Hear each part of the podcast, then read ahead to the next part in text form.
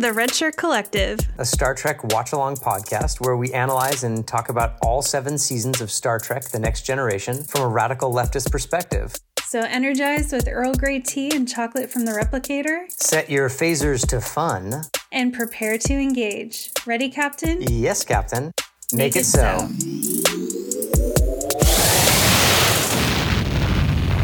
Welcome aboard. Hey, Nic. Hey, Mike. Where you been?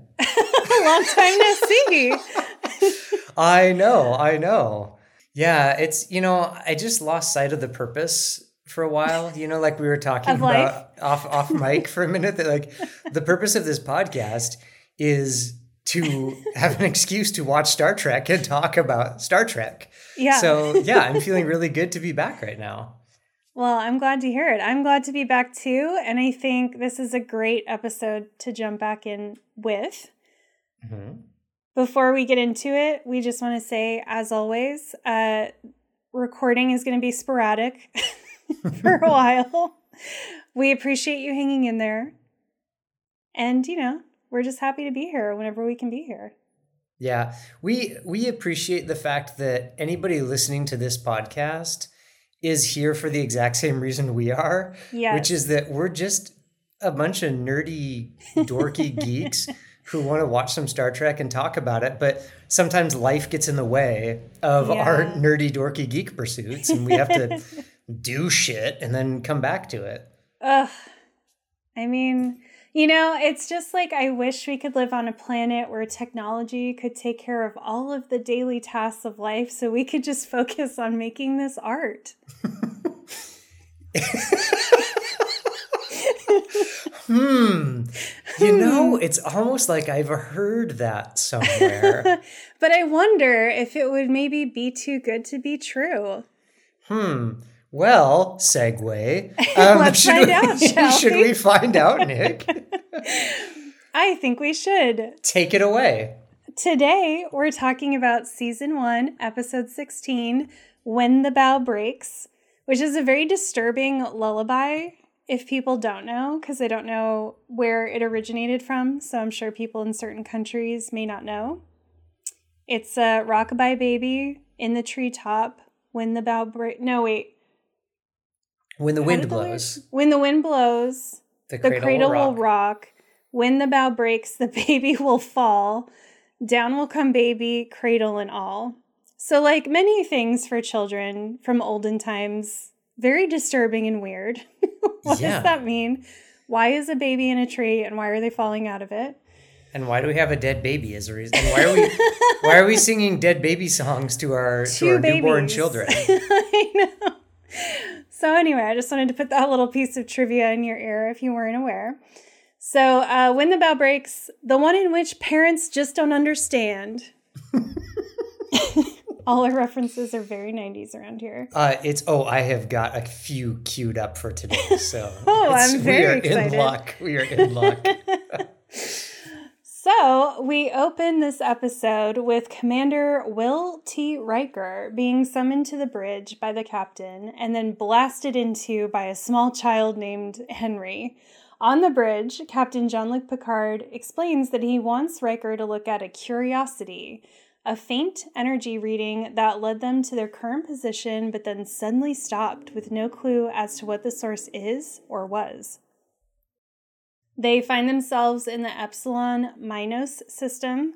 This is of some apparent significance because Picard wiggles his eyebrows at Riker, who perks right up and says that Picard was right that he'd be interested in this and that he wouldn't miss this for anything. Chief Security Officer Tasha Yar stands in for the audience by asking the boys what's so special about this place. Riker goes on to excitedly tell the bridge crew that this system is rumored to be home to Aldea, a mythical world he compares to Atlantis. An advanced civilization that sounds like a leftist paradise, uh-huh. one where all technological advancements were used to provide for the citizens' needs so they could focus their energies and passions strictly on art and culture. According to Riker, the Aldeans cloak their planet so that they are invisible to those who might disturb them, like marauders that might rob them of their precious technology. Yar laughs like a small child and calls this a wonderful fairy tale. but we see Ship's counselor and half betazoid and therefore mildly, sometimes slightly psychic, Deanna Troi, suddenly become alert as if she's sensing something. Data says the scanners show nothing, but Di- Diana, why can't I say her name? Troi claims that she's sensing something very strong from very close by. I led book club yesterday, and I think like I just can't talk anymore. I kept I, getting stuck on a word there too, and it's so weird how like a certain word will just get into your head and you like cannot get past it. Yeah, when I write it down, I think I put an E instead of an I Mm. Secu me to say Diana. I don't know if that's actually how it's written, but I think it's with an I, but that's actually a really good idea. Oh yeah, I don't I don't I don't write it correctly. I just write it so that I like know how to say it. I mean phonetic spelling is a treasure. Yeah, yeah, it is.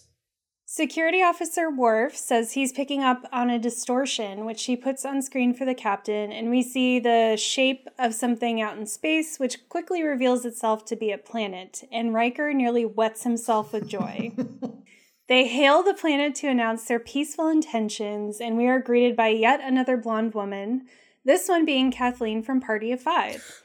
Really? yes. Oh. It's so oh. funny. You know how sometimes you what? meet an actor and they just get stuck in your head as being from one specific thing? Yes. She is always Party of Five to me.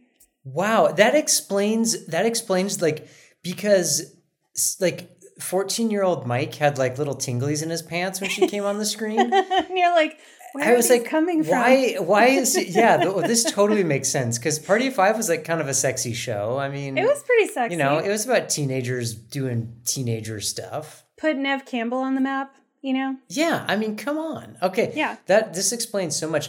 By any chance, um, did you get the name of the actor of um, what's the spaghetti sauce name guy? Ragu, Prego, Pregu, Radu. Bam, that's his name. Sorry. I told you I had 90s stuff in, in the hopper today. 90s spaghetti sauce wars. I mean, remember true. the remember the commercial where they oh had the spaghetti God. on the plate and they were like, which one is chunkier, ragu or oh, prego? Yeah. They and really they went for each other's throats back then. They did. It was all out war between those spaghetti sauces. like both of which equally tasted like shit. So I, they were disgusting. Like, you might as well just and put then, like, ketchup Prego, on Prego, you are made completely out of oregano. Like you have no room to talk. Okay. I don't care how fucking chunky you are. You are straight up oregano. It's just chunks of herb, and not the cool kind. no. Uh, okay, well, we can come back to that actor. I, I, I he looked really familiar. To answer your question, I did not look him up, but he is definitely an actor who's been in like a million things. He's yes. like that guy. Yeah. Yeah. Okay. Well, I totally derailed our um our recap there. so Kathleen's name is not actually Kathleen in this episode, but it's going to be Kathleen in the script. So Kathleen warmly greets them by saying, Welcome to Aldea, and the boys can't even believe it. Picard is actually nervous addressing Kathleen. It's kind of cute, speaking to her in wonder. He asks why they chose to reveal themselves now when they have such powerful cloaking technology. And Kathleen keeps saying things that like insinuate she knows a lot more about them than should be possible. Uh, yeah. And she just, yeah, it was like, like she kept saying we know to certain things. It just was like, what is going on here? And she responds to Picard's question by saying that they should meet as if as they have a lot to discuss that is of mutual interest. Mm-hmm. Picard excitedly says they're ready to meet anytime, and Kathleen zaps herself to the bridge right as he's saying that, hmm. joined by some dude, uh, the famous Ragu. Do you know who he is? I sorry, I just figured it out. I mean, we are riding the 90s nostalgia wave today. if you are not prepared for this, just get off the ride right now. You must be at least this 90s to board this ride. um, It is the actor who played Deep Throat in the X Files series. Oh shit! Yes. Uh, his name is, in fact, Jerry Hardin. Uh, he also is in The Firm. Uh, and oh yeah, it appears he's also known for Cujo. So again, oh. talking about the the throwbacks here. Um, but I he was so familiar from the X Files, huge X Files fan, sitting on this side of the microphone. Uh, loved that show. You know, I did love that show, but I never like got into it the way that people mm. got into it. I got into always, it. I mean, I was like very into it, but I feel like I'm not someone who can. I don't even really recall specific episodes. I just really liked it at the time. Yeah. So I've always been meaning to revisit and kind of see uh, how it holds up. Yeah. Maybe that can be our next side project. 23 years from now. exactly. Or we could just, I mean, Mike, maybe this is our future career path as we just start an empire of nostalgic watch along TV show podcasts and, yeah. you know, get like five to 10 listeners for each. And eventually that'll add up to a lot of total people. I don't know if it's a great business model, but but you know, it's it's definitely a good enough lifestyle that I would quit my job today. I mean, you know, if we have the you know post-capitalist revolution, uh-huh. then uh-huh. I think that this is what we should do to uh-huh. contribute. Uh-huh.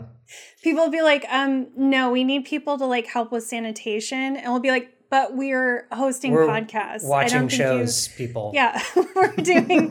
they're like, no, we need people to help grow food, and we're like, no, we're we're creating art and culture. Okay. You know, but truthfully, if we have this this revolution, like I've got to believe, I like I am not going to the ramparts for eight hour work days. You know what no. I mean? It's like, oh no, I, am going to the rampart for like two hour work days. Yeah. Like yeah, and then, man. And then we're podcasting. I will garden my fucking ass off for two hours if it means I'm getting to do podcasts and all this kind of stuff too. Same. I mean, I yeah. mean, really, everyone should keep me out of the garden because I'm death to plants. But I could cook. I can, yeah. you know, I can do other things. But yeah, I'm happy to work if it means I can just do this kind of stuff all day. Yeah, I mean, truthfully, sanitation worker is a little more up my alley than gardening. Um, when you mentioned that, I'd be like, actually, I'd be volunteering for that one.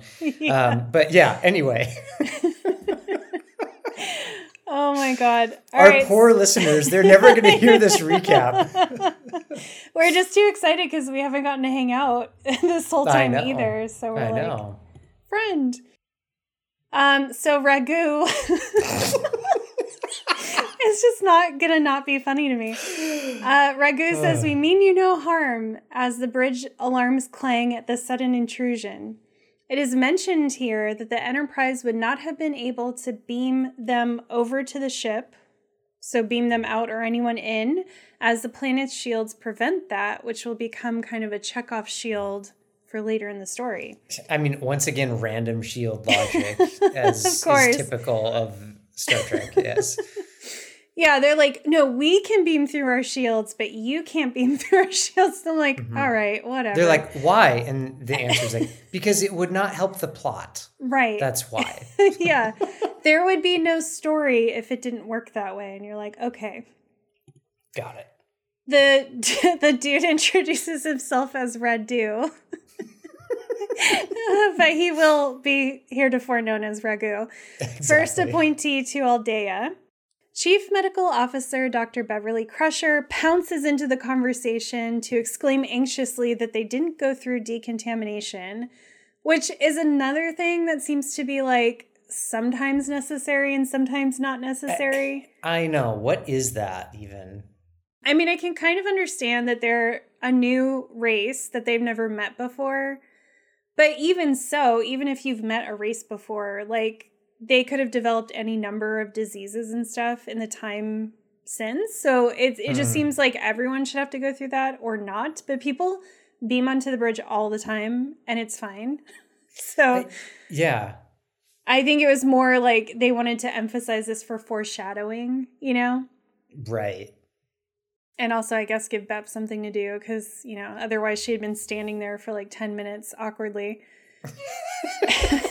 That's true. She's kind of just like lurking in the background of the scenes, kind of peering over people's shoulders. Gates McFadden is like, they're like, oh, sorry, here's a line. oh. uh, so the two uh, Aldeans gift Picard with flowers and an invitation to a celebration on planet. By the way, there did not end up being a celebration. Anyway. There was no um, celebration, but that little cornucopia flower thing was everything. It really was. It's made the episode right there. It really was. And it was such an awkward, it was like, where is that going to go? Because like uh, Riker kind of like put it down on the branch, but it's like it can't stay there. I know. And so it's like, I where know. they must just have like random alien plants in the observation lounge or somewhere all the time. Yeah. Or like in my old job, they would put stuff in the kitchen area. so you would go in and there would just be like leftover food from a business lunch and like random plant assortments that were about to go like turn and people are going to throw them out, but they would put them downstairs so if someone wanted to take them home. I just picture that the Enterprise has an area like that where there's just all these random alien things, and people are like, "Take what you want." Maybe that's actually what the ready room is for. Oh God, I hope so. people coming in with their Tupperwares and just like stealing all the free food. oh, okay. So, um, Da, da, da. Yeah, they invite Picard. Well, they invite Picard, but like Picard doesn't go. This whole thing was a little confusing. Uh, yeah. Um, but they invite like the Enterprise, I guess, the crew to come to the planet. Picard cannot agree fast enough, and he tells Riker to go assemble the away team at once. Before Riker can go, Ragu calls Riker by his name, which she shouldn't know because it hasn't been said in front of him. When questioned about how he has that information, Ragu laughs and says they've been monitoring the Enterprise's communications. She's like, red flag. this is like yeah, this is like signs that your date is maybe not going well. I've been monitoring your communications. I mean, and people do that shit. People uh, are like, yeah. "Oh, I found your Instagram and looked through everything, and now I know yeah. all of your friends' names." And you're like, "Um, check please." Oh, creepy.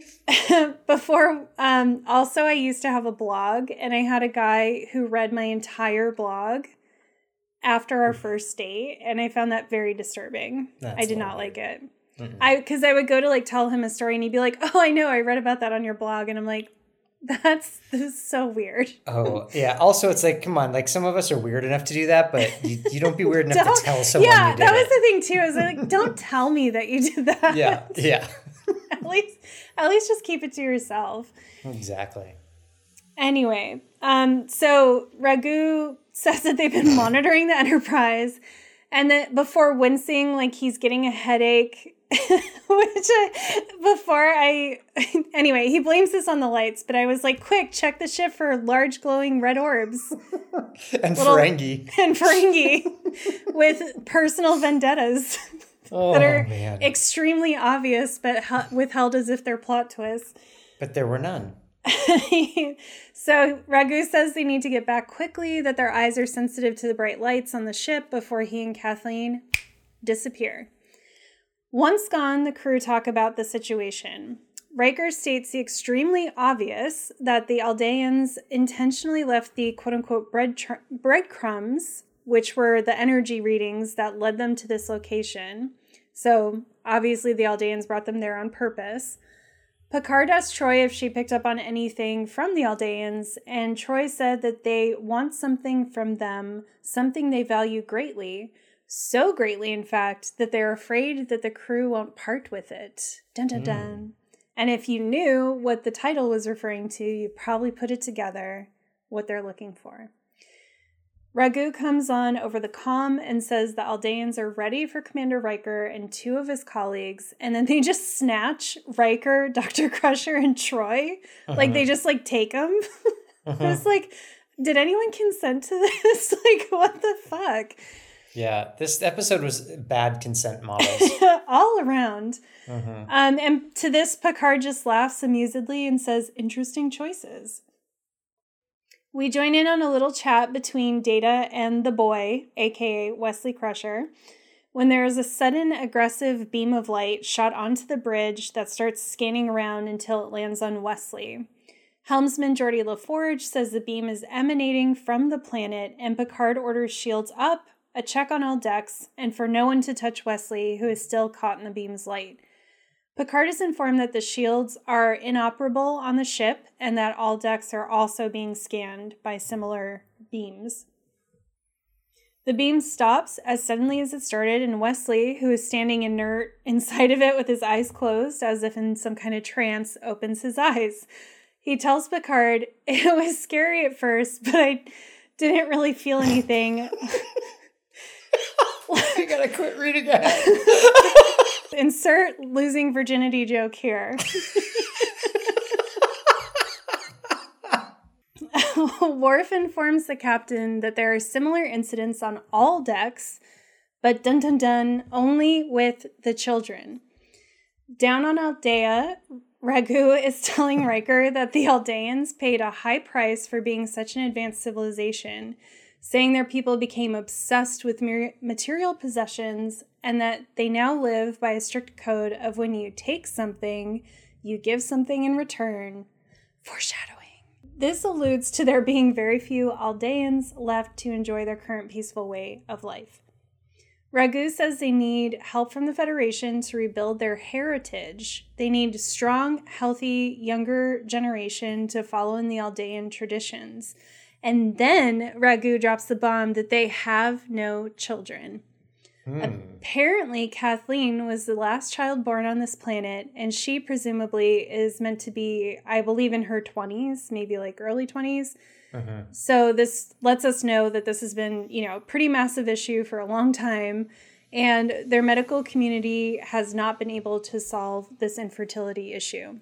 So, Ragu finally gets around to it. he proposes a trade in exchange for some of their children, the Aldeans are offering information that would take the fe- Federation centuries to acquire. The away team all look startled, all look at each other aghast and wild eyed, and then Troi calmly steps in to explain that while this deal may work for other races, humans are unusually attached to their offspring, which I have a lot of feelings about that sentence. We'll talk mm. about that mm. later. Okay. Bev adds icily that their children are not for sale at any price. Riker makes it clear that they will not entertain this idea, but do offer to help in any other way that they can. Ragu bemoans the crew's intransigence, which I had to look up. uh, basically just means like um, not being willing to change your mind. Um, so he bemoans the crew's intransigence before he suddenly beams them back to the Enterprise while they where they watch first Wesley and then five other children disappear right in front of their eyes, including that little shit Henry, which immediately I'm like, are six kids enough to repopulate an entire race? Like That is so funny. That did not occur to me, but yeah. also like a little bit frightening if you think about uh, like yeah like what are they planning to do with these kids? Oh, uh, I have uh, notes about that. that. Okay, okay. Immediately I was like, um, excuse me. yeah, interesting. That was one that did not occur to me. It occurred to me and I vaguely remembered this episode and I had remembered it that they took all the kids. So then I think that's part of why I noticed that it was like specifically these few kids mm-hmm. and wondering like Wait a minute. If your entire race is dying, you're only taking six children. Like, what is that going to do for you? Yeah. And what are they going to have to do to That's save more the what race? I was thinking. Yeah. yes. Yeah. Ragu hails the Enterprise to discuss compensation, and Picard has the most fucking Picard response ever. Compensation. You have stolen our children away from away from their classrooms, away from their bedrooms, and you talk about compensation. You claim to be a civilized world, and yet you've just committed an act of utter barbarity. Picard just totally goes completely off the rails in like one second. And then I love when when Ragu is like, Captain, we will continue these discussions when you've calmed down. Yeah. He's like so patronizing. it was so patronizing. It was very funny. I know Picard went from like so excited and childlike at yes. discovering this planet to just immediately in like full mad daddy mode. Barbarity. ah! The Aldeans come in and inform Wesley and the kids that they have been chosen by the custodian because they're special. They say the kids are here as guests and can have whatever they want except t- to go home. In the observation lounge, the crew is having yet another conversation about how all the parents on the ship knew what they signed on for when they joined Starfleet and Picard is going to do what he can to get the kids back, but there's also vibes of like, you know, in Starfleet, your kids may just get kidnapped or executed, and that's just the breaks. right. Picard says he plans to engage Aldeans in compensation compensation negotiations to buy them all some time. And he has appointed Bev as the representative of the parents and he promises the Enterprise won't leave them behind. Henry's shitty dad is sad because he yelled at Henry for being a little shit the last time he saw him and asks if they can speak to the children, which Picard promises to try to arrange. Down on Aldea, Alexandra, who's this tiny little precocious, adorable, teeny little girl, um, for some reason just immediately takes to Kathleen, and we see them bonding and playing together right away and being very affectionate. Can we just agree right up front that Alexandra is the best? She is the fucking best. Yeah, she I don't know. So sweet. I don't know where that kid's career went after this episode, but I mean, it could only go up from there. Oh, she was so cute. Yeah. Uh, the other kids are worried and find out they're being assigned to families, to which Wesley spicily says, We already have families. Ooh. I love Wesley so much. also, apparently, Henry's name is Harry, but I'm not going back to change it.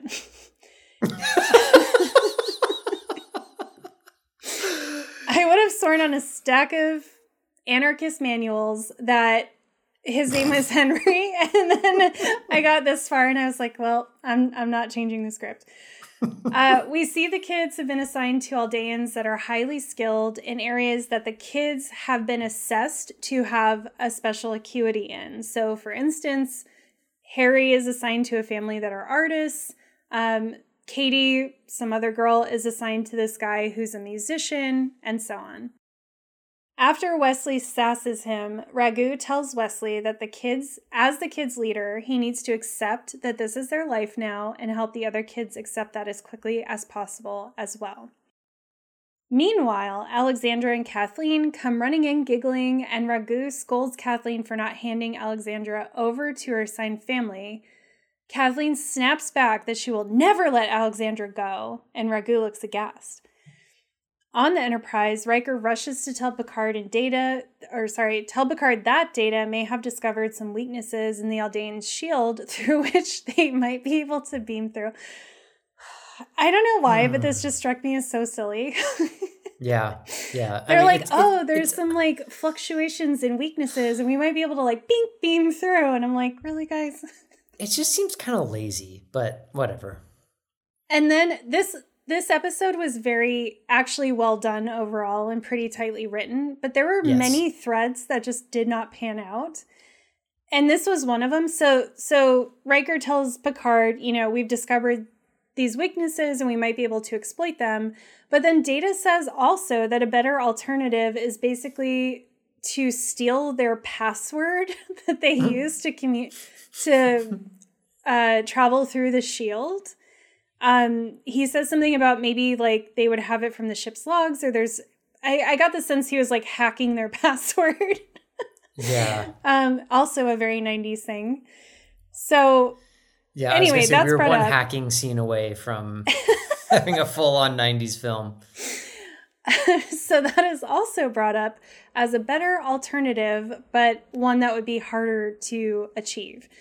So Picard surmises that if the Aldeans realize that the Enterprise, uh, yes, will not accept any compensation, they'll put up their cloaking device and lock the children on the planet forever. So he's going to keep them talking, keep them thinking that, you know, they're at least mildly interested in negotiations. Even though he never actually acts like they're interested at all. Right.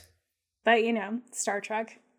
Back down on Aldea, we see Wesley is being given third level clearance via the custodian, who seems to be an AI of some kind that apparently was built hundreds of centuries ago, just a very long time ago, and takes care of all of their needs.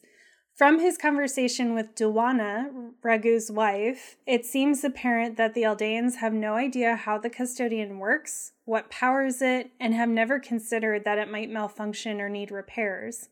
Wesley looks in on some of the kids who seem happy rather than extremely traumatized, as I would expect them to be, using the Nito Aldean technology to do artsy things. Picard speaks with Ragu and tricks him into allowing Picard to bring over both Riker and Dr. Crusher for their talk by citing a fictitious regulation, to which Riker and Data look so freaking impressed. Like, guys, it really wasn't that big of a deal. Well, well, Data, it's it's just the look on his face when he realizes that that he made it up. Data's like he he he. And Riker just had such a smug, like, mm-hmm. I don't mm-hmm. know, like you really pulled one off on them, boss. It was a like, work, yeah, really, like you're talking to people who don't know anything about you, so it's not like you really were that slick. and also, um, they've already told you that they were listening in on your conversations, so maybe don't say these things out loud. That's a good point. But that never comes back either. Oh, okay. Ragu refuses to let them see the children once they get down on planet, and as they begin talking, Kathleen tries to placate them, saying the children will have a beautiful life with them and that they will breed a new generation based on ancient culture. What the fuck? Oh my god, why is this happening? I know. It's like literally said the word breed. Yeah.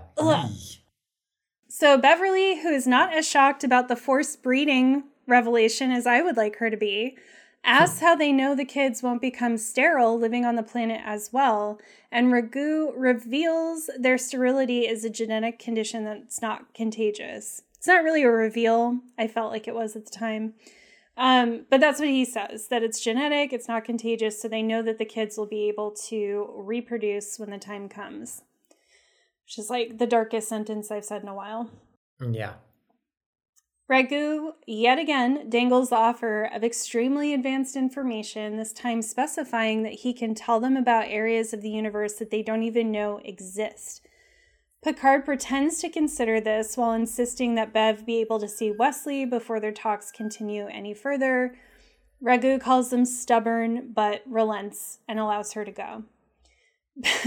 this fucking scene Bev oh greets God. Wesley. So funny. With an awkward ass hug and then extremely obviously hands him a device, which he extremely obviously has a reaction to. But Duana is kind of a weirdo and she just like doesn't really seem to notice anything is going on. She's literally standing like three feet from them and can hear everything they're saying and see everything they're doing. But she's just like standing there. So Wesley takes this device and walks behind her like he's making bunny ears in a class picture. And she doesn't even think Duana doesn't even think to like turn her head and look at him. She just stands there. Oh my god. So anyway, she doesn't notice she doesn't notice this incredibly clumsy sub- subterfuge happening right in front of her and they get away with it. So Wesley scans her, hands the device back to his mom, and uh, they go back to having their really stilted, ridiculous conversation. When Bev gets back, Ragu says his offer is final, and Kathleen zaps Bev and Picard back to the Enterprise, and then Ragu gives them a small demonstration of Aldean power by firing a little bloop of light at them that makes them go through spinny through space. We find out this is a repulsor beam, which is a callback to like what episode was that? The second? where um, Wesley reversed he reversed the tractor beam.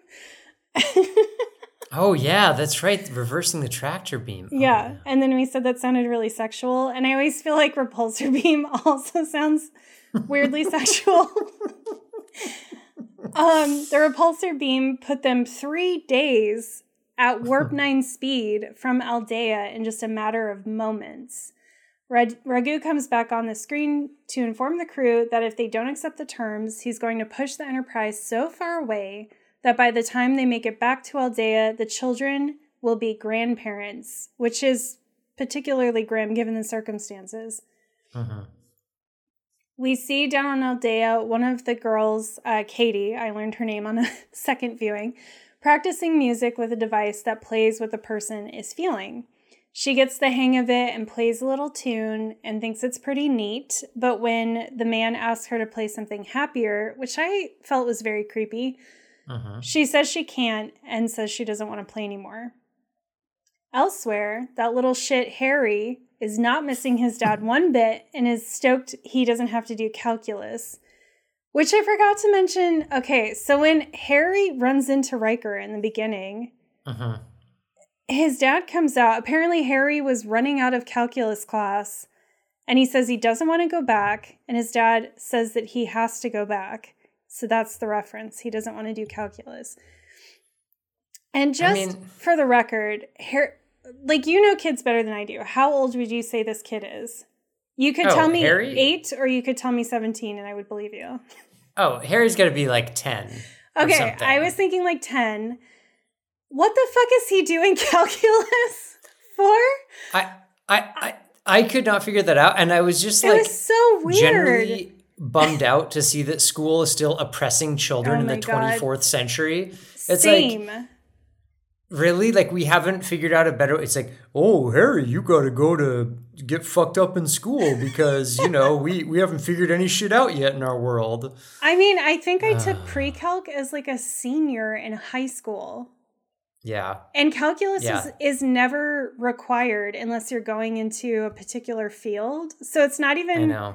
It's not like um I don't know, what's something that you do need to know. You know what I mean? It's like like, cal- like even like algebra or something. Yes, if it would have just been you. like algebra, geometry, or just something right. like really basic. Where you're like, yeah. okay, I mean I still would argue not everyone needs to know that, but you can at least make a better case for it. But like who the fuck needs to know calculus at their age like, 10. They're like, Harry, you're skipping out on your nonlinear algebra class. What? Right. Oh my God. Anyway, so that whole scene was weird. But yeah, so Harry's out here. He's carving with wood. He's super happy. Um, his dad was pretty mid, so I don't blame him for not missing him too much. but we do learn he does not want to do calculus. This is like no. his core character detail that, that we know. core trait. Yeah. Mm-hmm. This is his deepest truth is he does not uh-huh. want to do calculus. Yeah. So the Enterprise has finally worked its way back to Aldea, and Picard agrees to meet with Ragu. Once he hangs up, he barks at Data to find to figure out the shield situation, which Data says seems impossible, and Picard responds that things are impossible until they're not, like true upper management. Yeah, seriously. And the second time watching this scene, Data says okay so quick. It's like it's like actually kind of amazing. Um anyway, I felt bad for Data. And that is very upper management. Like I'm just going to run through, I'm going to scream at the closest person to me and tell them to just get it done and I don't want to even understand the situation. Uh-huh. Uh-huh. Bev comes onto the bridge and informs Picard that the scans she got of Duana show that Duana is dying from a chromosomal condition and that she has to assume the other Aldeans are also dying from it. She says there's no way to tell if it is indeed genetic or if it's something environmental, which means the kids are in danger of being left on a planet of dying adults and at risk of getting sick themselves. Bev says she won't know if this condition is reversible until she figures out the cause and then runs off to do just that. Harry, continuing in his dad's tradition, has made ex- an extremely mid sculpture of a dolphin. um, he's actually pretty cute. I'll give it to him. He's not a little shit like he seemed in the beginning. He's very excited about the sculpture, explaining what a dolphin is, and then man- mentions he used to live near the ocean and that his dad's an oceanographer before he gets sad and stops talking. The spell has even broken with Alexandra and Kathleen as Alexandra starts to cry for her mommy. Aww. Duana, Raghu, and Wesley are all having dinner, though no one is eating. Apparently, appetite loss is part of this condition that they have. And they get into a conversation where Wesley yet again asserts that the children do not want to be there and will not cooperate. Raghu and Duana are yet again perplexed by his resistance. We then cut to Wesley in bed in his full ass uniform. With his loafers. with his loafers taking after his hero Picard, and then jumps out of bed and goes to the custodian's room. He asks to see where the other kids' rooms are, and then we see him go into the music girl's room, Katie, and wakes her up like unnecessarily roughly, which I'm like, uh-huh. you're such a sweet, gentle baby. Why? he like shakes Why her. Are you like menacingly reaching down towards her and then if, vigorously shaking her shoulder? if someone woke me up like that, I'd have a fucking heart attack. Yeah. Um, but then he, so he wakes her up and then he asks for her help in escaping and says he's got a plan. And then, as if I could not possibly love my sweet little, sweet little baby, little Wesley baby boy any more than I already do, his plan is to organize the kids into a hunger and silence strike, I guess you could say, to passively resist and make the Aldeans not want them anymore when they see that the kids will not do what they want. Comrade. Love it. Kathleen comes in and asks what the kids are all doing, and they're together and goes to pick up Alexandra, but Wesley intercepts her, and the kids all refuse to talk. So, fuck yeah for solidarity. Yeah, and and slaps her hand and says, "Don't eat that." I know, I know. I was like, "Oh, that's a little rough to tell like a small child not to eat." Don't be a scab. No one likes a scab, exactly. Alexandra. Don't you fucking cross that picket line, Alexandra. You don't need that fucking Starbucks right now, Alexandra. Mommy didn't raise no picket line crosser. that's right. Bev comes rushing in to announce that she figured out the Aldeans have a form of radiation poisoning. They're on the bridge on the Enterprise um, that should be reversible with treatment. But we get bad news from Data, who says trying to hack the shields will take weeks. However, then LaForge and Riker come running up to say they have a better understanding of the shield's weakness. and Geordi says, That's not so much a hole as it is a fluctuation. Which is exactly how I describe my vagina to a potential lover.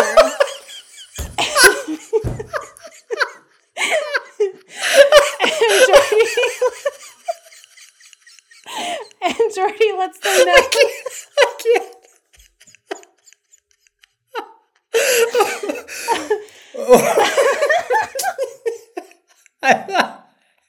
Man, that makes what I was thinking about seeing back with the repulsor beam way, way, way, way more appropriate than I would have realized.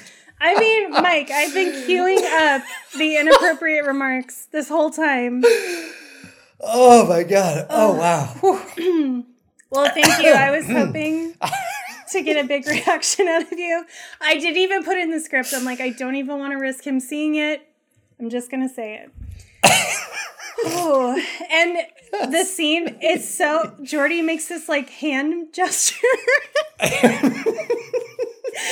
in his very mm-hmm. LeVar Burton just having the best fucking delivery always. It's just the way oh. he says it. Oh my god. Oh man. Okay. oh. So knowing wow. this, uh, they realized that it would be possible to beam a couple people down to the planet but they feel that it would be too risky to beam the children up through the fluctuation. Picard orders Riker and Data down to the planet to knock out the shield, and Picard's going to go and delay slash distract the Aldeans. On Aldea, Riker and Data find the custodian and get to work. Raghu tells Picard he has to deal with the kids' hunger strike before they talk further. that must be especially hurtful for Ragu that the kids are on a not eating Italian. Sorry, I'm still I'm still back on like wondering. I'm just thinking about data and your fluctuation. That's all. Just because I know that's a situation you wouldn't mind arranging, and Dude. now I'm just. I'm like, listen. oh boy. there are several experiments that I would love to run with data. oh my god. Okay, um, hunger strike. Hunger strike. I broke gotcha. Mike. Picard beams into the room where the kids have staged their protest, and the sight of Picard surrounded by small children is satisfyingly awkward. Mm-hmm. Wesley says he thinks he's figured out the computer. Harry steps forward and asks Picard to tell his dad he's sorry he made him mad and that he misses him. Hmm. Um, if they don't make it out, but Picard says he'll tell him himself and that Picard will tell his dad that he admires his son. Alexandra steps forward, being very Alexandra, putting her arms out for Picard to pick her up. The best, the best. so cute.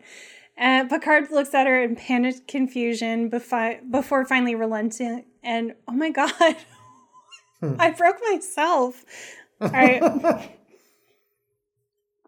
I need to hit my reset button. okay. Hmm. I don't even want to know where that is. you could never guess. Alexandra oh, steps forward to be. This is going to be rated like double E. You know, not E for everyone though, which, which I find very, which I find very confusing with podcasts that they rate the explicit it ones. It is e. very confusing because, like in gaming, isn't E for everyone? Yes, and I think yeah. uh, I don't know what it is for movies. Is it um general G for general? G G. Yeah. yeah, it's so weird. It's like everyone knows that X is like explicit, but yeah, I don't get it. Yeah. Okay. Anyway. I see part of the problem is I have a typo. so it's my own fault. I'm sabotaging ah, myself. Ah, okay. Ah, yes. Alexandra steps forward, being very Alexandra, very cute, putting her little arms out for Picard to pick her up. And Picard looks at her in panicked confusion before finally relenting and awkwardly picking her up and looking in her cute little face. Oh. Picard comes out with the kids and confirms that Riker and Data are in position. he states mm. that the children want to go home, and then Bev jumps in to tell the Aldeans about the radiation poisoning that she discovered, which apparently is caused by their shield and has been building up for years. Uh, she compares it to 21st century Earth with our ozone being eroded. And I was like, Bev, you don't have to come for us like this right now. I'm already suffering a lot of eco grief. This is very triggering. Oh. Yeah. I mean, I, I, was like, Bev, the ozone is the least of our problems, babe. Like, I mean, if only you knew what we were dealing with right now. I know. And it is interesting because I did just read an article, it kind of like skimmed an article about um how we are like much more sterile now. Oh. And they're not mm. exactly sure what's causing it. And I was like, mm-hmm. all of the movies, all of the sci fi, it's all coming true. It's all coming true. Oh, anyway, so stating that if the kids stay, they will also get sick and become sterile as well. So their forced breeding program is not going to work. Ragu dismisses this, convinced the team is lying to trick them, but Kathleen steps forward to question the consequences if the team is not. Ragu gives massive boomer energy as he declares these all lies, the discussion over, but as he tries to bloop them back to the ship, his blooper stops working, presumably blocked by Data and Riker. And I mean, let's be real, by Data. By Data. Data is always the one doing the work. Picard orders the children beamed up, but Harry tells him to wait and goes to the man that he was assigned to and says thank you and tells him to keep the dolphin he made. They have a cute little moment, and then Harry says he's ready to go. Alexandra, that little hug slut, doesn't even look at Kathleen before getting beamed up. And I was like, that must Ooh. sting. I hate yeah. when kids and pets are like that. They're like all up in your shit. And then you go to leave uh-huh. and they're like, they don't even care. and you're like, yeah. I thought we had something special. And they're like, wait, who are you again? exactly. They're like, oh, I'm excited about everyone when they first walk in. Yeah, didn't you leave already? Don't take it personally, okay? yep. Yep. Uh, Ragu watches the kids beam away with despair, saying the crew has destroyed them. But Picard says they're not here to destroy, they're here to help. They all go into the room where the power source is, and Ragu makes a speech about how this whole time they've been destroying themselves and that they're going to learn all over again and do things safely this time. A little on the nose there. It was. I was like, okay, we're just going to say it. Mm-hmm. Picard offers help, and Ragu great accepts gratefully this time. We see Harry on the ship with his dad, and he tells him he wants to be an artist and does not want to take calculus. His dad, who's still mid as fuck, says he can be anything he wants, but he has to take calculus. Why? I don't understand that everyone needs calculus. So unnecessary. So unnecessary. We find out from the bridge crew that Aldea has successfully reseeded its atmosphere, but to maintain it, they can never again use their shield or be cloaked. Bev says they're responding well to treatment. Wesley brings Lil Alexandra onto the bridge, which Picard immediately barks at him for. But Wes says Alexandra wanted to say thank you. She gives Picard flowers and a hug, and it's very cute. We end the episode with the crew giggling at Picard while they head off on their next next adventure, and it's all very sweet. Yeah, with her little with Alexandra's little like stuffed animal thing stuck to his back. that's, that's, what right, they're yeah. that's what they're all giggling at because he turns and it's it's got the little like you know fuzzy thing on his back. Aww. That little fuzzy was thing cute. was gross. I was like, that thing looks like I it's know. full of germs. You know how kids that thing that was like the most authentic part about this episode too, because I, I, was like, oh yeah. I mean, my oldest daughter had this like little like cow. Aww. It was like it was like a stuffed cow head, like the size of your fist, and then its body was just like a little blanket. And she carried that thing everywhere. I mean, it is gross. Yeah. Disgusting. And at one at one point, she's gonna kill me if she ever listens to this. at one point oh, in her life, she, she she she had like kind of like picked away at the seam on the cow head and would like slowly pull the stuffing out of the cow head. but she had been then surreptitiously taking it out of there and shoving it up her nose. Oh no. and so after like weeks and weeks of the cow head getting smaller and smaller and smaller, but not finding any of the fuzz anywhere, Aww. I started noticing the strange smell coming from my daughter's mouth. anyway, trip to the doc. and he pulls out a whole cow head stuffing oh. from her nose. I mean, it was pretty gross. Yeah, that sounds disgusting. I will anyway, never all that understand to say. kids putting shit up their noses. I don't get it. I like, understand them like eating stuff, like that makes a certain sort of sense. You know, like a lot of things they do yeah. actually make sense, but I will never understand the putting stuff up your nose thing. Oh, and kids put things in their fluctuations too. Oh. Oh, that's awkward. I know, I know.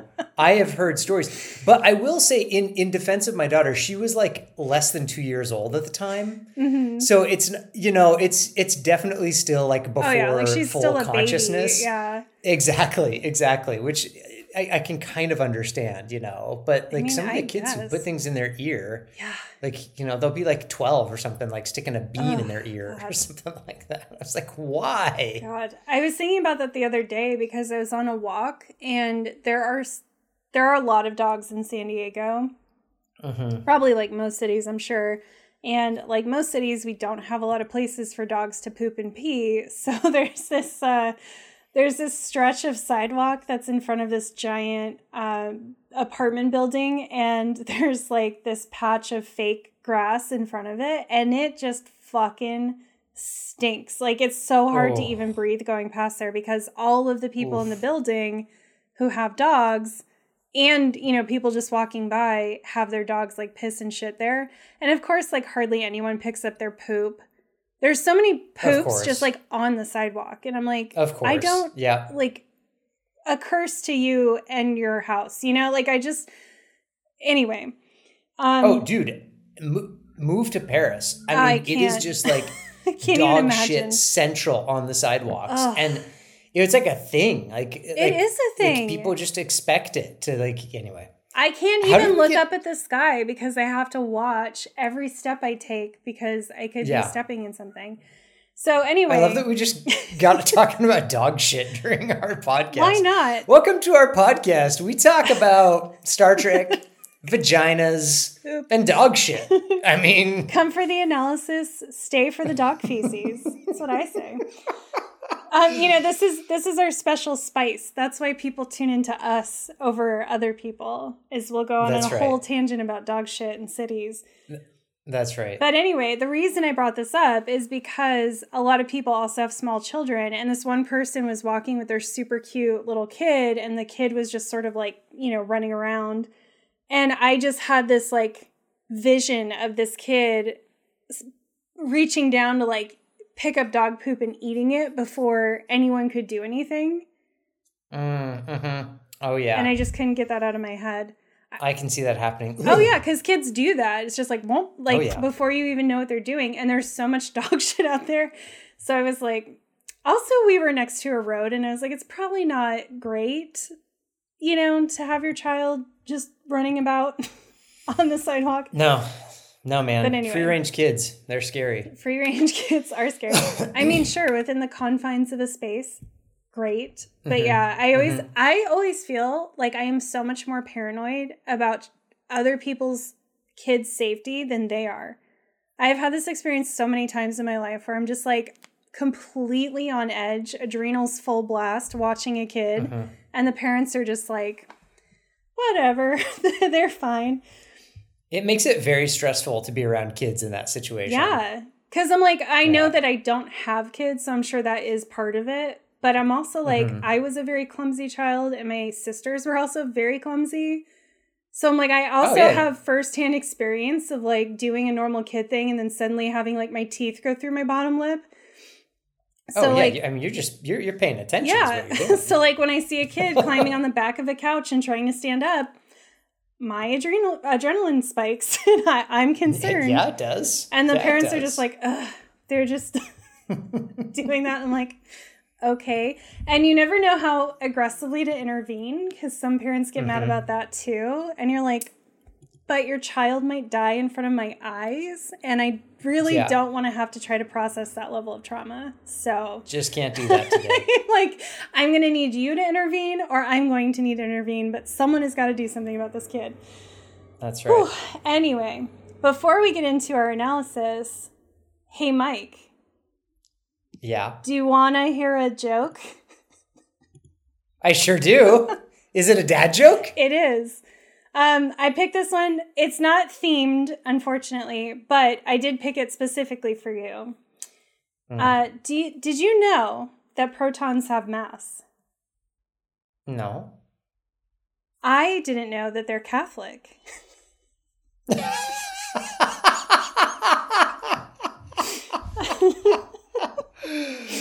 oh, that's pretty good. Oh, I was looking through my little joke app, and when I saw that one, I was like, that's the one. Yeah. Yeah. Well, I mean, y- you know what I was thinking during this episode? oh, do tell.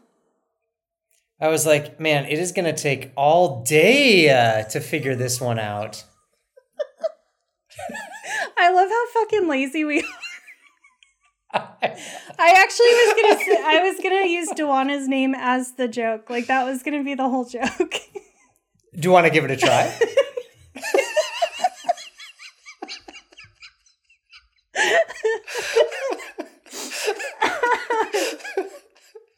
I mean, this is why people come. This is really what makes us differentiates us from the rest. That's right. Oh my That's god. Right. so should we do some actual analysis?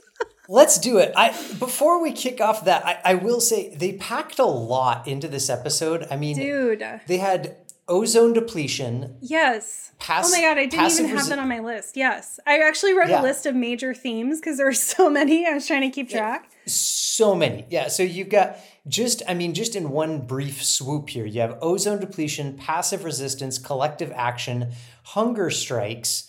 uh, radiation technology. Um, I mean, not to mention all the cultural stuff about this idea of like kidnapping children to populate your dying culture. Uh, so demographic crisis. Sorry, mm. that was the other one. Um, family, youth, prediction or planning for the future of a child. I mean, there is so much going on in this episode that there's no way we could possibly even attempt to like dig into an analysis of each and every one no, of those things. Definitely not. Yeah. Yeah, I was thinking that too. I was like, they did a lot with this episode. And uh-huh. my first watching of it, I felt like this episode was pretty deep and I felt like I liked it.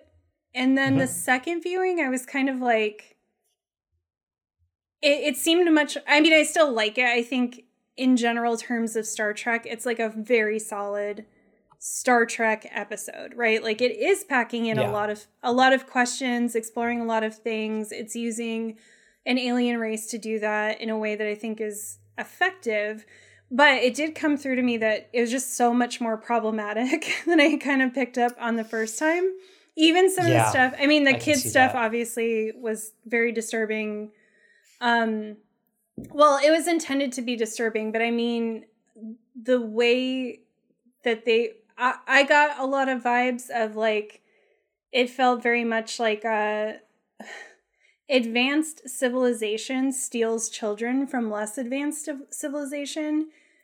Mm-hmm. And I felt deeply uncomfortable that that was happening between two white mm. races and that interesting that you know like the enterprise was supposed to be i mean the enterprise is this colonizing force and yet, in this dynamic, it was sort of like the indigenous experience uh-huh. or you know the the people being colonized experience and that made me really hmm. uncomfortable mm. so stuff like that started mm. to come through where i'm like interesting this this complicates my analysis even further because i can't just go on a straight like what is this sort of saying about this sort of action yeah. because then it's also yeah. complicated by things and that's where i wanted to bring up like my issue with what deanna said about uh you know that might work for other races but humans are especially uh, like unusually attached to their children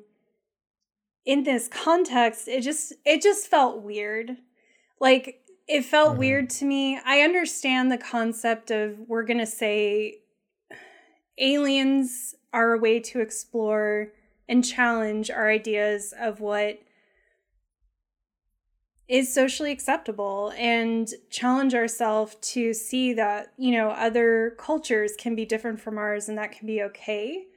So within that mm-hmm. context, I understand what they meant is like, you know, they can conceive of alien races that don't feel so attached to their kids. But at the same time, I'm like, the I also think it's pretty harmful to have this idea that there are people that would sell their children.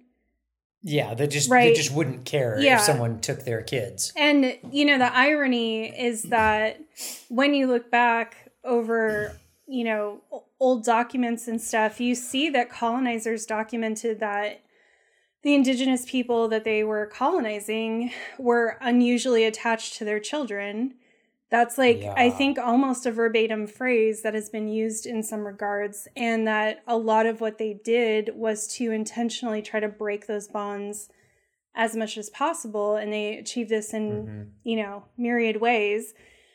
And so it just, yeah, it just didn't sit well with me. It's like, I, I understand what they mean. They mean to say, like, we're trying to explore a universe, and within that universe, we could try to accept different cultural norms but it kind of especially given that they are colonizers it kind of comes through as like oh well there's some races where you can just buy kids but like we're not one of those.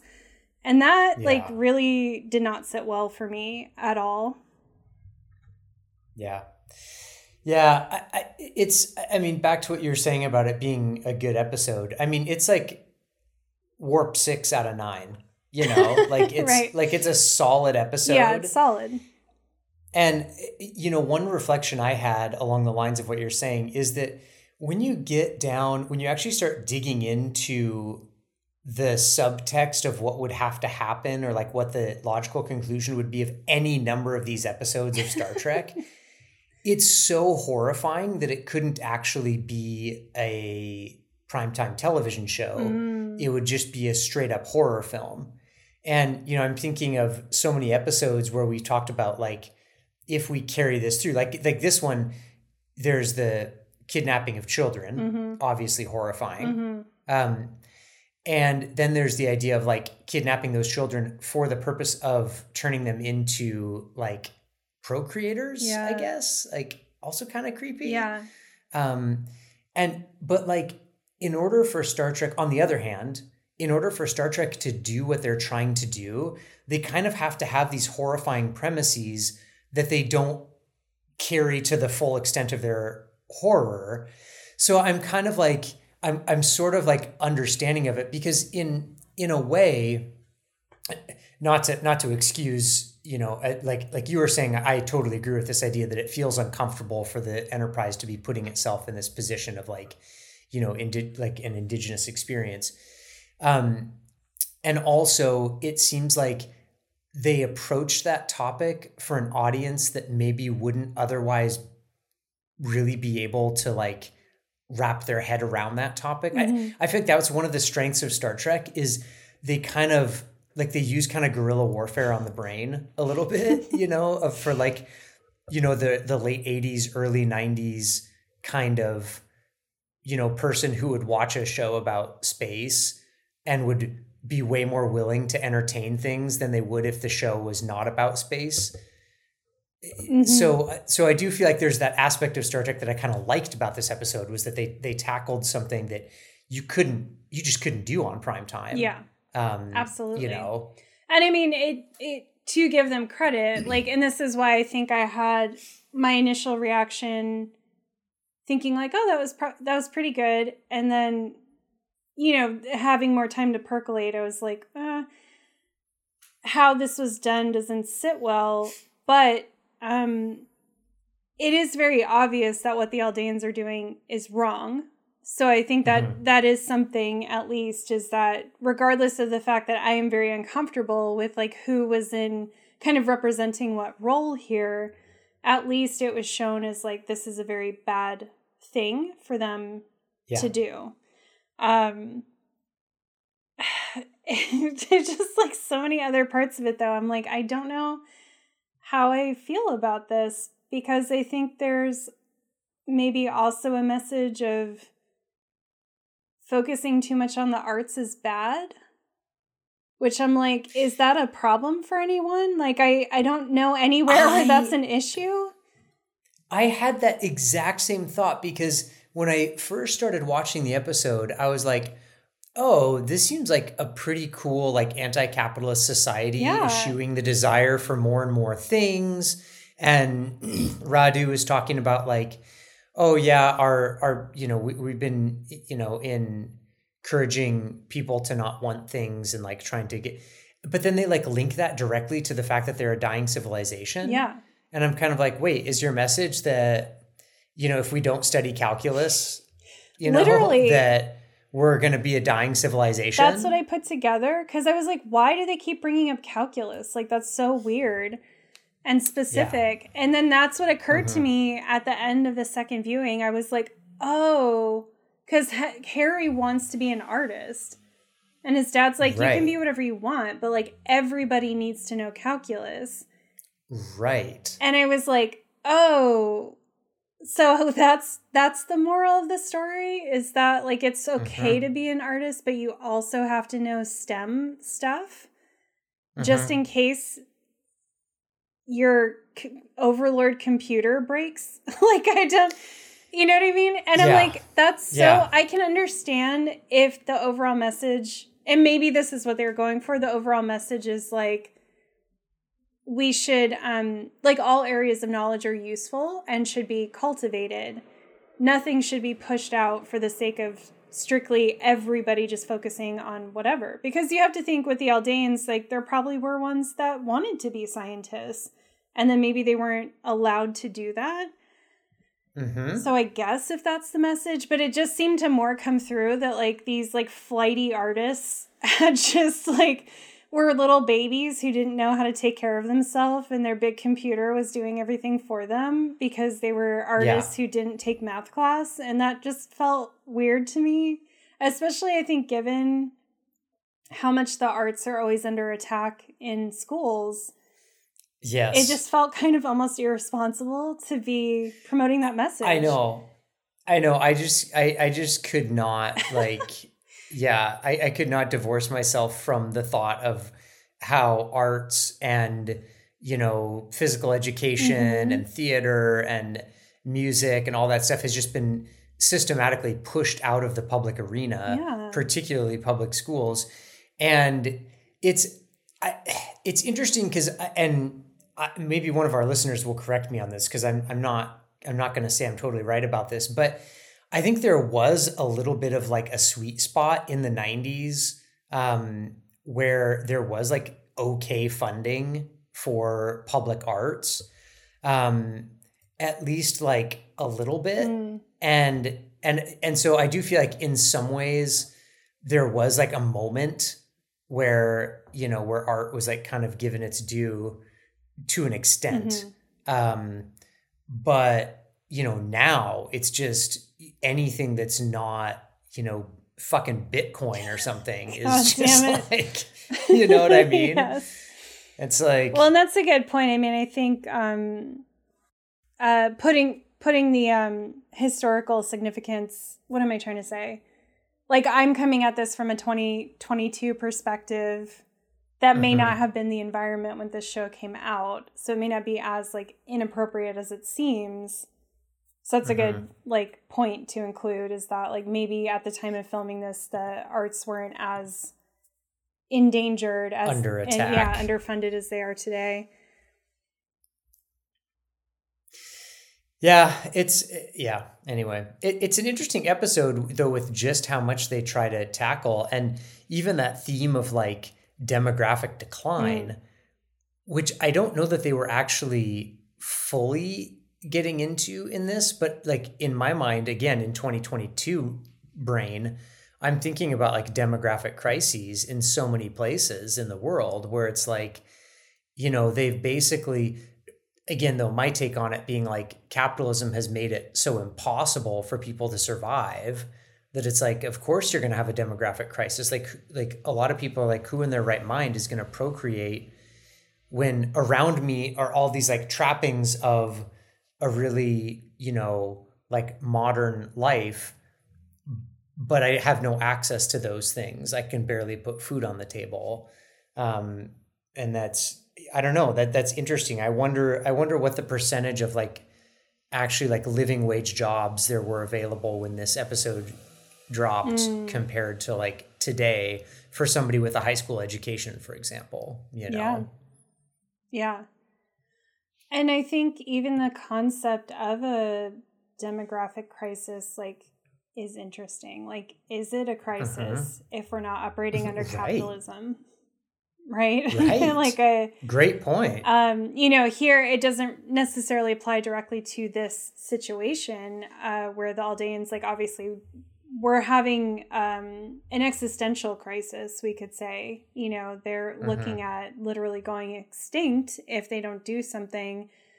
But yeah, I think, um, you know, I've read so much about different countries at different times that have really reduced their birth rates because people are always banging on about overpopulation being the issue, right? Like mm-hmm. the capital T issue under capital, you need more, you have to always have growth in all areas mm-hmm. to stay yep. economically viable.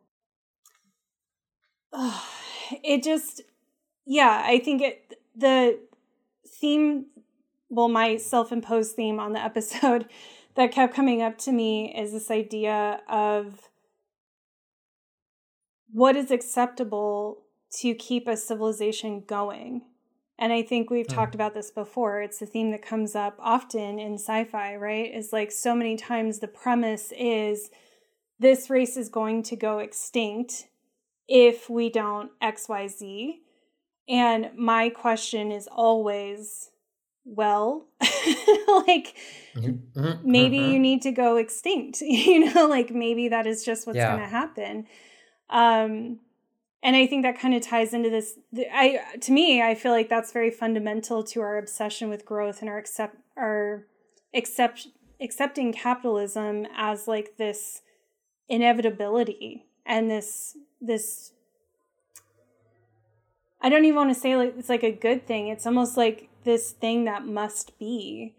And I think a big part of that is this idea that we need to grow forever. We need to persist forever. And so like for us it makes sense to have an economy that reflects that. And it's weird to me that like I guess that's what was a little surprising with them putting this this level of like aggressive self protection on a planet that had dedicated itself to the arts and culture is like, do yeah. I really think? Because I would think if, you know, they would have had a lot of philosophers and, you know, kind of the more the thinking arts, uh, would they have been this dedicated to continuing, mm. or would they have been okay to maybe have their planet be a museum for all the beautiful things they had created and just sort of go quietly into that good night, you know? Mm-hmm. Mm-hmm. So yeah, it was interesting. I think that's part of what I was struggling with to know if I felt like this me- this episode's message was overall good was that this site of this planet seemed like an odd choice in a couple different ways for what they were doing. You you know, you just that's a super interesting point you just brought up because I'm wondering if what if like an alternate ending was that the Aldeans decided that they were just that they were actually just going to let themselves go extinct.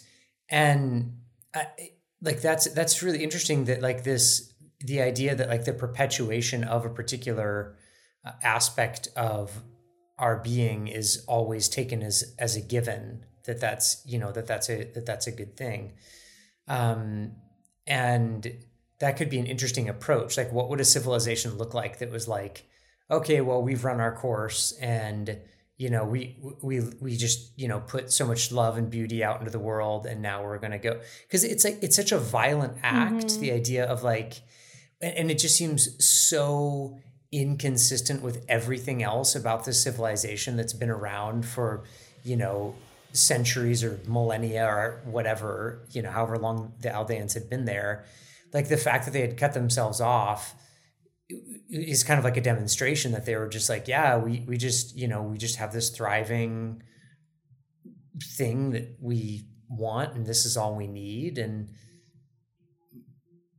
like and it might end one day you know and just like the, the, the beauty of life is like you know when you can get to that point where you realize that everything will end. Yeah. You know and then and then you're okay with it. And then it's like oh right suddenly you're okay when you can accept that because instead of trying to hold on to everything and stop it from ending you're like oh right like this is really beautiful and it won't always be. So yeah.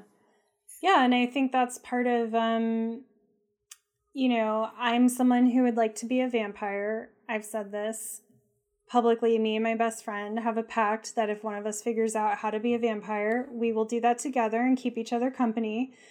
But I don't actually want to be a vampire, but I would like to live for a very long time. You know, I have like so many things I'd like to do and so many things I'd like to learn. And I feel like my life was just kind of cut off for me for a long time by illness and survival. But I also understand why, in general, this desire to live a super long time, if not forever, is so problematic, right? And a lot of times it's rooted in white supremacy and this idea of, you know, we see this replicated in property and racism. And all of that is about how do I retain this wealth for my bloodline and how do I retain this political power for my bloodline.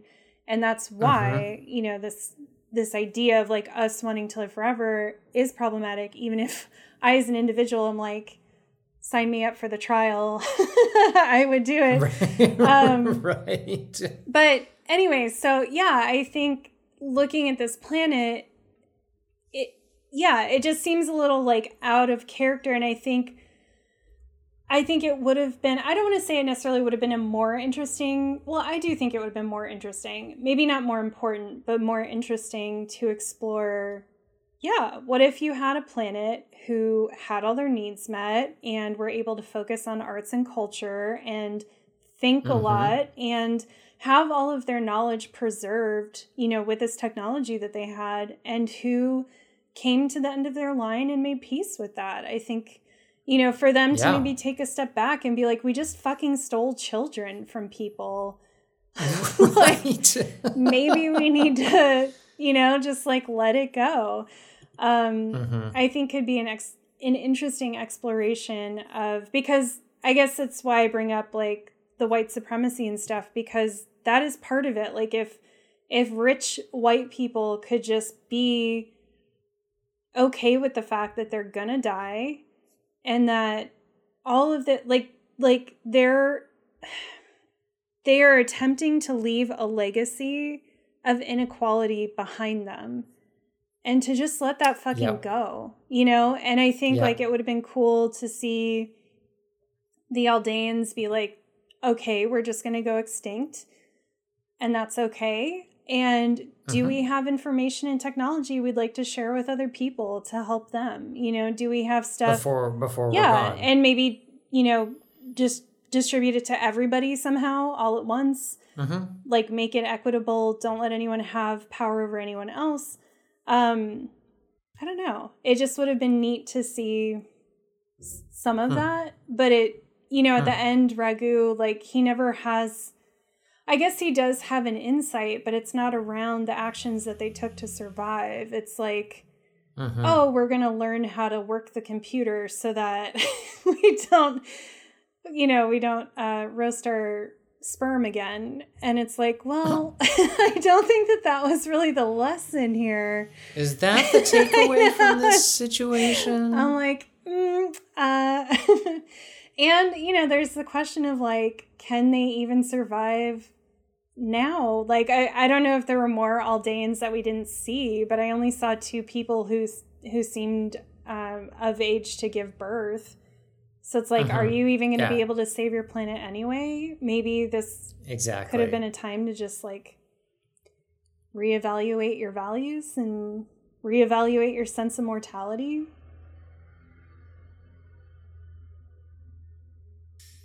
But i guess not um, I also felt within this thread that one of the many things that was sort of put in the episode and then not paid off was uh, Kathleen's attachment to Alexandra. Right? That just, that was like kind of a jarring scene. Yeah. And then just. It was given a lot of like cinematic significance, right? Like it was given a lot of um yeah, it was the way it was shot, Re- Radue's reaction to it, like everything about it was like, oh, this is a big deal. I saw that scene. I saw the episode taking a totally different Same. direction during that. Yeah, scene. and to the point where I kind of misremembered what the episode mm-hmm. did because it just made so much sense to me that the whole point seemed to be. So I didn't. Okay, two questions or two thoughts. I I didn't know if they didn't understand familial attachment because they don't have a lot of kids anymore or if uh-huh. they are a species who like doesn't have attachment to their children. Uh-huh. So that was not clear. But I was assuming that's what it was because then once Kathleen is around a child, right, she becomes very attached very quickly. Right. And it seemed like the whole point was going to be at the end for her to be like, I now understand how they feel, and this is wrong. and we didn't uh-huh. get that. She no, she did really come forward, but she was more like, well, what if they're right about the radiation poisoning? There was never like, oh, I have empathy now because I have now myself felt the pangs of maternal instincts. And I get it. Yeah. What we did was really cruel and wrong. Yeah. So that was never fulfilled. Yeah, that was weird. Was weird. I have I have kind of ridiculous observations from this episode. I mean, I'd be disappointed if you didn't. so uh, this is a bit of a tone change here for a moment. Okay. We can always come back to other stuff if you want, but okay, one, the perms. the the perms in Star Trek just did not age well. Yeah. Like the the perms and the feathered hair, but really but really the perms yeah. are the most problematic. I agree. Just there were a couple times I think it was one of the moms in one of the parents in the conference room. I was just like, oh, damn, the perms that was Alexandra's mom. Yeah, yeah, Alexandra's yeah. mom. Yeah, so that that was one observation I had. Um, the musical instrument, yes, it it is basically the Simon toy. Yes, it is the Simon toy.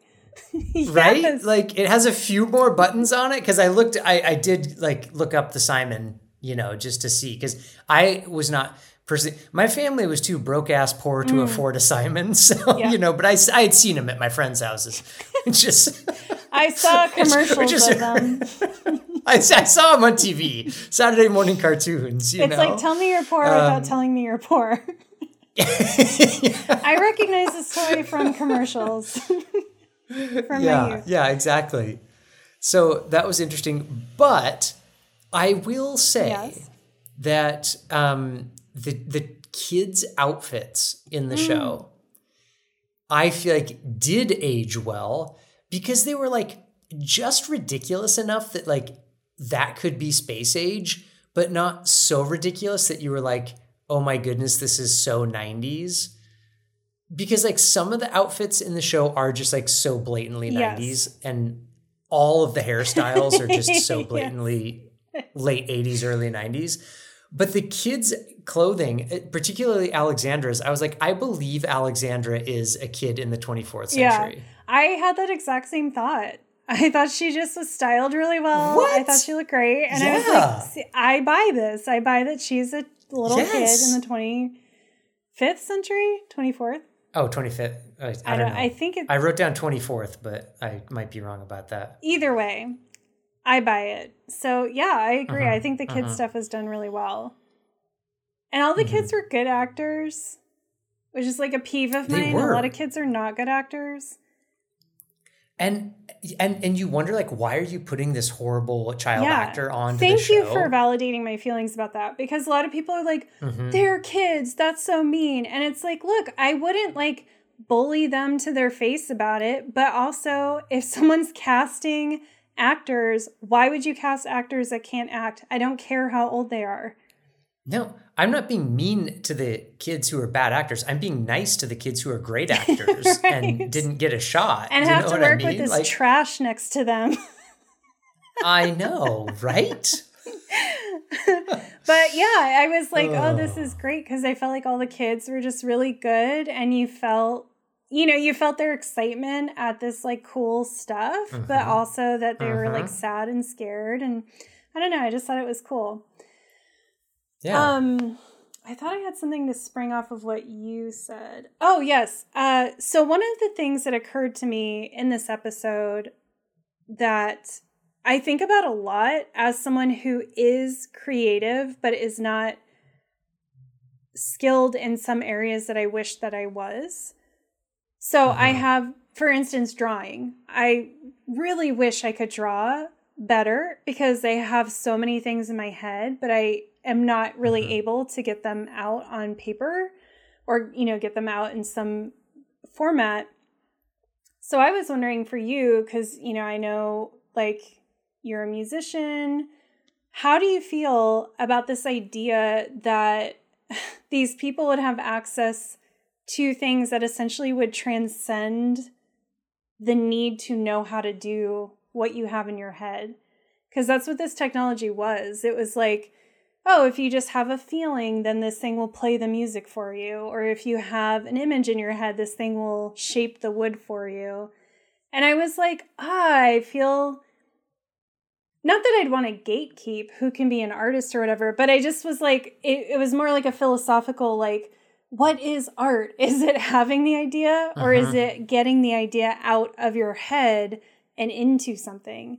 Because even when it comes to writing, which is one of the skills I think I have, um, I mm-hmm. know I can have an amazing idea for a script or a short story or a book, but if I don't, when you sit down to do it, that's when you realize that no matter how good your idea is and how well you've thought it out, like that's where a lot of the talent really does come through because you realize, like, oh, I didn't think about how to get from this scene to this scene, or, you know, it's like when you have to figure out how to actually make this truly come to life. And so I was just thinking hmm. about that. I was like, I don't know how I feel about this idea that these kids are going to go and have access to tools that bypass that whole process of actually making and then have to go back to the enterprise and not have that anymore and have this idea that like in my head I'm an artist or I'm a musician but maybe I don't have the skills to actually do that without those tools that I had access to. That's interesting because there's a way in which you could almost interpret that. I'm thinking like from the musician angle that like there are a lot of like technically talented guitar players, but you would mostly say like the guitar players that are the best to listen to are the ones where like you can feel mm-hmm. Like you can feel something different or you can tell that they're feeling something different. And in that sense, the guitar is just the tool of technology. And then they're just conveying the emotion through that tool. Um, but in this sense, you're right. There's kind of like no technical acuity required to operate these. I mean, you can just slap it into the hands of a 10 year old boy and just be like, spray it on this block of wood, and suddenly this dolphin, dolphin. Will, will appear. Yeah, so that's that's an interesting way of thinking about it. And to to complexify that layer, I was also thinking about my problems with the idea that we knew what kids would would become. Mm, yeah. Um, and it got me thinking a lot about you know a lot of the kids that I work with. You know, their parents have already decided what path more or less that the kids are going to take, or the kids themselves have have quote unquote decided, but really like you know the pressures of capitalism have decided for them, like what what they're going to do or who they're going to quote unquote be. And I, I, I thought that that was a really interesting question that never really got explored in the episode, and I feel like it was definitely like sort of a subtext there mm-hmm. was that like it's determined what these kids are, and that's why we're going to place them with these families. And I did think that that was one very interesting and subtle exploration of the family dynamic that happened in this episode, where it was like the you know like Harry's dad might be like kind of a dork, but you were exploring this question of like, oh, is he better off with this guy who's technically his dad or with these people who will help him become what he's really meant to be? Mm-hmm. And I was like, whoa, that's that's kind of an interesting question because it does sort of it does sort of ask like, are children better off with the person who biologically birthed them? Mm. Um, and I thought that was an interesting question. And then, I mean, there's a whole other complex layer there that I don't really want to get into, but even the idea of like, you know, cross cultural or cross racial adoptions, yeah. you know, and it's, and I guess that is kind of a, kind of a case study of that very thing of like, on the one hand, you have like a, let's say like a, a transnational adoption where you're giving a child a home. And so it seems like it seems like a net mm. good. And yet, on the other hand, um, in some ways, removing them from what ultimately, you know, is a part of their identity. And in some cases, if we take it to an extreme, um, in some ways, just completely erasing that aspect of identity. Um, and, and I'm by no means saying that that's always the case in you know transnational adoptions but it it, it certainly could be the case mm-hmm. and so it, i think it just gets into a really interesting question about what family even mm. is and i feel like that's something that like you know star trek is in a really unique position to explore because wouldn't we have kind of started to question the family unit you would think yeah by that point especially living know? on ships I, together in a big community Sure. You know, and you'd have your parents would be away on missions all the time. So, yeah, mm-hmm. you'd be mm-hmm. in the same class. It just, I think there'd be much more of a village kind of vibe. on the ship. Mm-hmm. And to expand on your point, you know, another potential solution at the end could have been that their culture didn't need to die, but they didn't need to capture these kids to share their culture, and that they could have mm-hmm. adopted a more queer, kind of open family structure where it's like they can be with their bio parents and have connections to the Aldeans as well. You know, maybe the kids yep. could do like a summer internship on Aldea, so to speak, or they could have done sure. stuff remotely, or the Aldeans could have joined the enterprise and been part of the family. Like there just would have Absolutely. could have been a lot of options for like, hey, our culture doesn't have to be because I mean, apparently they were already open to the fact that like they weren't going to actually biologically pass on their DNA, right? Like they had accepted we mm-hmm. we need new mm-hmm. people to take on our culture. So, from that space, it seems like there could have been a whole lot of options for how they could do that. Each of them could have gone to a different planet and opened up a school or, you know, some kind of place of learning or whatever and had yep. this ability to to pass on their culture in this like different way. Yeah. Yeah. I think that's really interesting. And to also expand on your point with the um with like the paths that we put children on i i also had kind of the same thought while i was watching that because i was like okay i mean we've seen harry doesn't want to take calculus right and his dad's insisting that he does but i i don't remember if it was Duana or one of the other aldeans but someone said something to the effect of uh because I think it was Wesley who expressed like he didn't know that Harry was an artist or something. And she's like, "Well, we we knew like we saw what they're supposed to be and we're going to cultivate that." So it's not even like uh-huh. Harry knew he wanted to be an artist. It's like somehow they knew that about him. Which I yeah. think just makes yeah, your that's point. What I mean. So yeah, it is very weird. Yeah. And it's like, well, ultimately, how is that different than what Harry's dad was doing? You know, how how have right, you changed right. the dynamic at all? He's gone from one parent forcing him into something to another parent forcing him into something. And sure, it may speak yeah. more to his soul to be an artist, but being forced into anything is not good. You know, it's not good to lose that autonomy over your life. Mm-hmm. Yeah, I think that I think that's all very interesting. And yeah, I think it would have been cool if they could have maybe sat in that a little bit more with this episode about parental expectations and the nuclear family and what that really looks like. Yep. Um, it would have been yep. cool to see that pushed a little bit further. Yeah. yeah.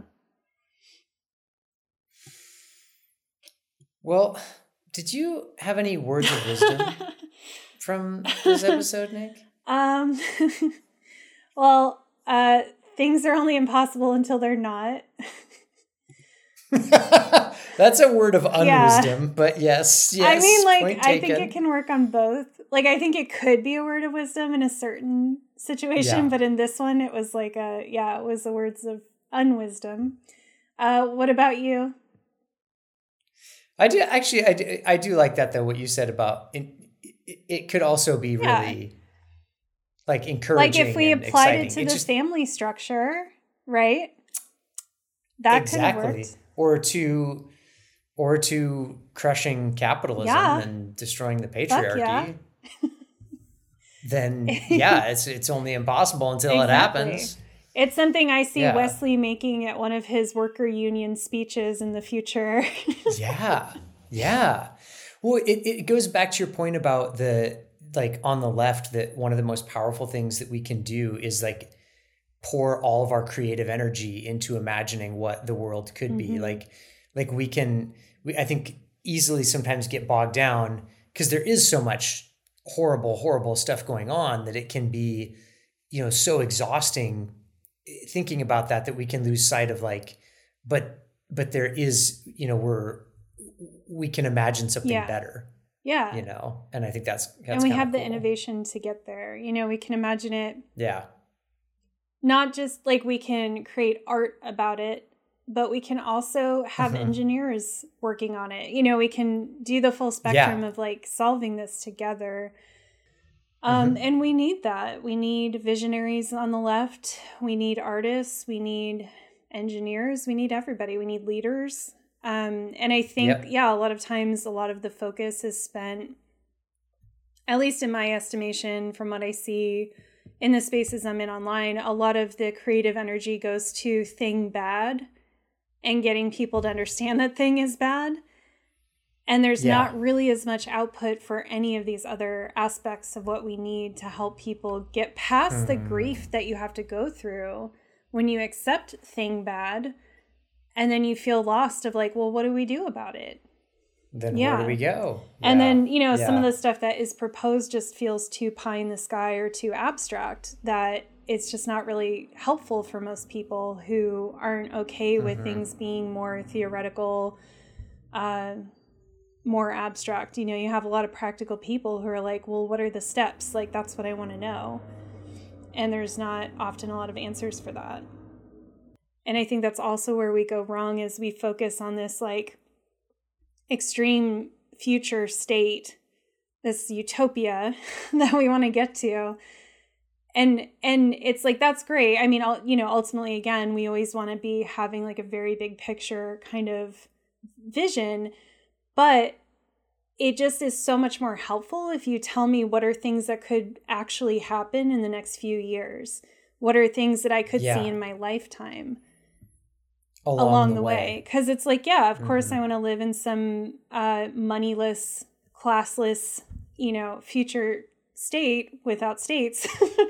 Um mm-hmm. but i i realistically know that like even if there is revolution and even if we get there like i'm not going to see that in my lifetime.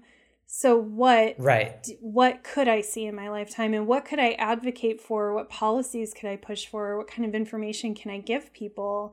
As an activist today that can help other people mm-hmm. understand what we could do now. And yeah, mm-hmm. we need more of that. Yeah. Okay. it was a word of wisdom then. But I mean, the way Picard said it was not a word of wisdom. no, exactly. So we're gonna we're right. gonna reclaim it. Picard said that do. with like Elon Musk energy, and I did not appreciate it. No. Especially no. to my sweet Data, who did not get enough attention this episode and was just kind of bossed around. And I was like, poor Data. And yet he's the one who like we fixed everything. Data action. That's true, yeah. I I had a word of wisdom, but it was like like partly a word of wisdom and partly just like tongue in cheek because it was like just in in Radue's on the nose speech. but when he says the very thing that has given us this wonderful world has caused this tragedy. Yes. Yeah. Cuz I like yes, it's a little cheesy, but it's also like I, don't know, like I, I feel like that's sort of what we wanted out of this episode too, is this idea of like, oh, maybe our our desire to preserve this thing that we thought was so wonderful has driven us to to take actions mm-hmm. that are you know abominable which obviously they never did reach that conclusion right. but like it would have been nice if they did. So anyway that I, I thought that was i thought that was my my word of wisdom. Yeah and yeah i felt that sentence was very profound. I had it on my list as well. And partly too because there is a lack of self-awareness in him saying that there there is a uh-huh. lack of like really actually making the connections he needed to make. Because also when he says this wonderful world, I'm like, but is it that wonderful? We get little snippets exactly. throughout that like their oceans have mm-hmm. died.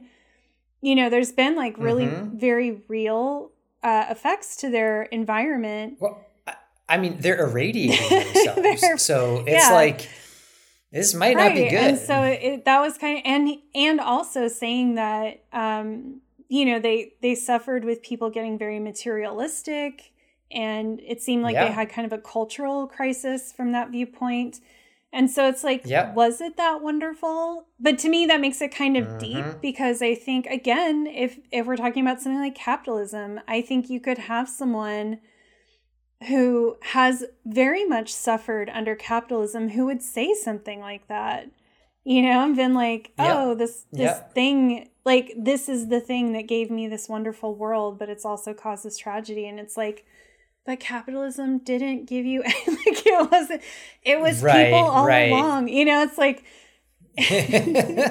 and that's how it is for them too like it's like your world's not wonderful and this thing really didn't give you anything you know it's like mm-hmm. i guess the technologies you have gave you access to things that other people don't have but you know you've also paid a high price for those things which is in yeah. part what he's saying but it just yeah i think like his lack of like introspection was really interesting in that moment and i think it's also what leaders yeah. do you know they just make these statements that sound amazing but then you think about it and you're like wait what because like that does sound it's really true. beautiful it's like whoa yeah and i could see being at like a corporate meeting with hundreds of oh, oh everybody be like would wetting be, themselves. Oh, applauding. Yeah. yeah. I, I, will say that the the performance by the supporting cast mm. in this like like that they brought in like the special guest stars really did make it. Yeah. Like, you know, they had some good actors on this one. I agree. Props to you. Star I think Trek. that did really add to it that like you weren't really taken out of what was happening by any cheese. Like this episode was not cheesy at all. Yeah.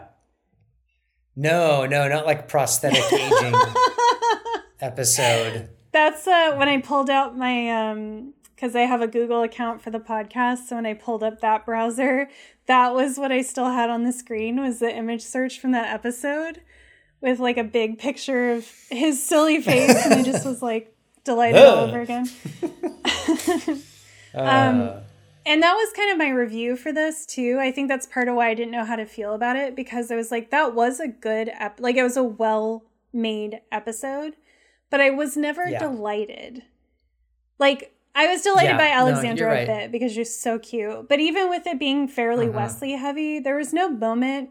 Maybe the fluctuation moment is pretty stellar. but I didn't feel like people were having fun. There wasn't anything, you know, light about it. There wasn't like no. Whatever. Um, which is fine. It's it's okay for them to do that. But it but it was interesting that I was like, oh wow, there was just like no camp, no cheese in this mm-hmm. episode. Like they went yep. very serious with it.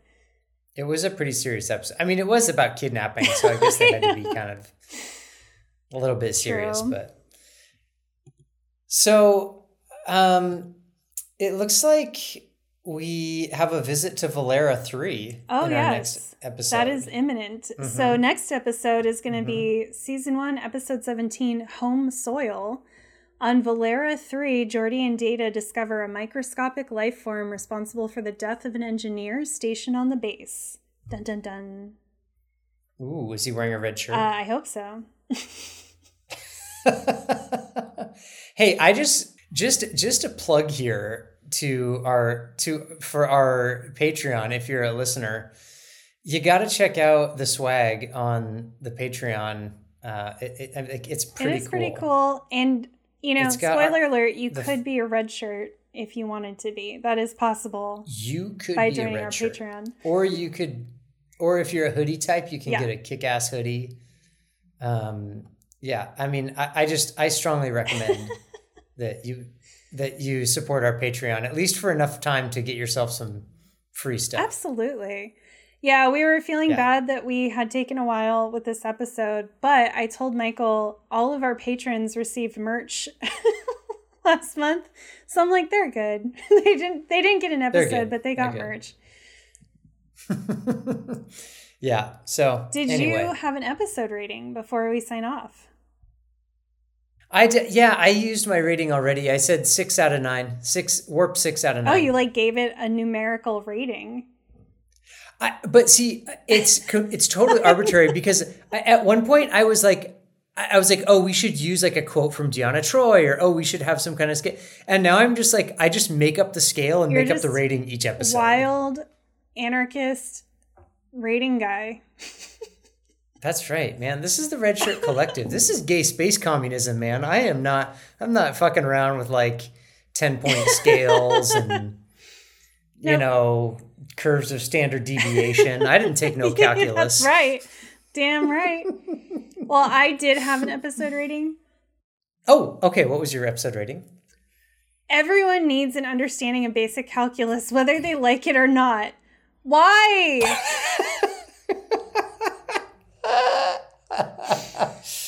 and before we sign off, I also just have to point out that Deanna at the end said, Well, we and we know they'll make good parents. And I was like, Deanna, what the fuck? What? What are you talking about? That was about? almost my rating as that was an alternate rating. And we know they'll make Ugh. good parents. it's like That'd be pretty girl, okay. get a okay. grip. I know, I know. Anyway, well, yes, I'm very excited for the next episode, and uh, yeah, we'll see you then. Cue the outro music. Thanks for joining us today on our mission, comrade. To keep this galaxy class starship chugging along, we need your help. If you like the show, consider supporting us by leaving us a good review on iTunes or your preferred podcasting app. Follow us on Instagram, share us with your friends, promote us on social media, or become a financial supporter of the show on Patreon at patreon.com slash redshirtcollective. Now, get off my ship.